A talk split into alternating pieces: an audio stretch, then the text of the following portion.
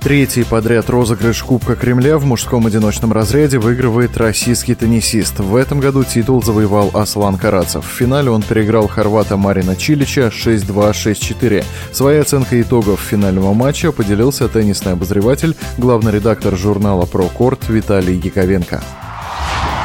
Мужском финале впечатления упорной борьбы э, у меня, честно скажу, не было. У Аслана шла стабильная подача, а вот прием подачи у Марина Чилича оставлял желать лучшего. Впрочем, и легкой этой победы тоже не назовешь. В геймах практически во всех геймах была борьба, и Чилич периодически напоминал о своем былом классе и о своем статусе. Марин Чилич – двукратный победитель Кубка Кремля 2014 и 2015 годов. Хотя с тех пор прошло уже несколько лет, хорватский гигант все еще способен показать классную игру. По ходу Кубка Кремля он ее и демонстрировал. Однако в финале Аслан Карацев был сильнее, в первую очередь благодаря правильному настрою на матч, говорит Виталий Яковенко. Это не был Чилич 2014 2014-2015 годов, когда он выигрывал Кубок Кремля. Но это и не был Карацев еще двухгодичной давности, до того, как он начал свое восхождение.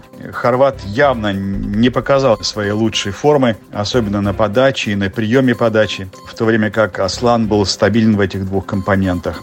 Возможно, Марин не восстановился после очень трудного матча в полуфинале против литовца Ричардаса Беранкиса. Ну а ключевым фактором, на мой взгляд, в этом матче стал настрой на победу Аслана, сумевшего сохранить больше энергии и больше сил на решающий поединок.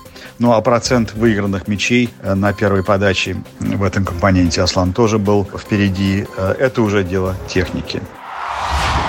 Остается поздравить Аслана Карацева со вторым титулом в этом сезоне. О победе российского теннисиста на Кубке Кремля мы говорили с теннисным обозревателем, главным редактором журнала «Прокорт» Виталием Яковенко.